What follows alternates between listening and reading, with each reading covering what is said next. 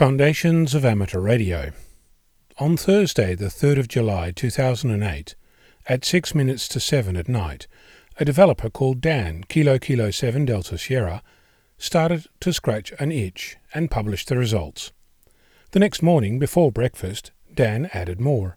Since then, about a hundred people from around the globe have contributed to that project. Some people made little changes, others made large contributions over many years.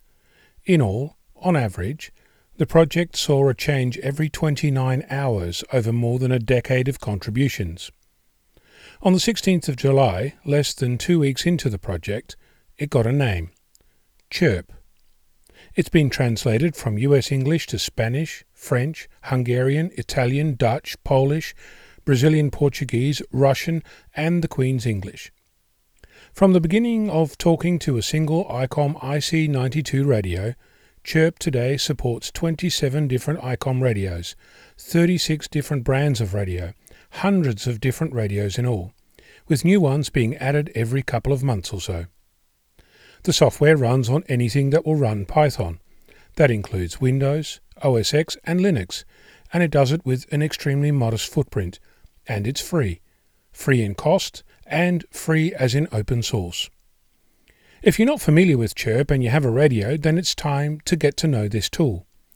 It makes it simple to program your radio, to configure settings, and to make backups of your current channel listings. I should mention that this is not just for handheld radios.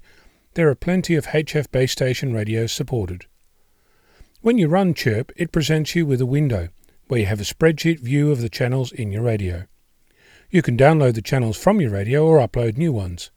Changing a frequency is as simple as clicking on the frequency and typing a new one, with a full human sized keyboard, rather than the poor excuse for a dial pad your radio has.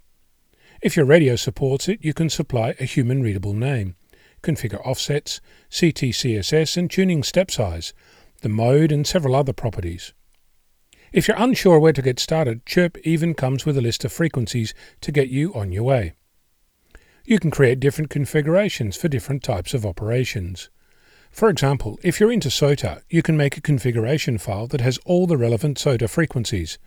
But when you head back home and want to use the local repeater network, you can build a set for that. If you visit a different state, another country, or if you want to copy your channels from one radio to another, you can with Chirp.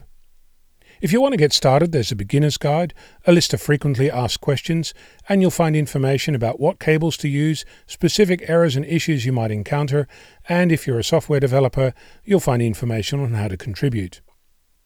If you want the ability to program your radio on any computer, you can download a bootable CD that will run Chirp without installing it, and if you need help, there's an active mailing list going back to 2008 an up to date wiki, issue tracker, and of course you can download the source code, if that's your fancy.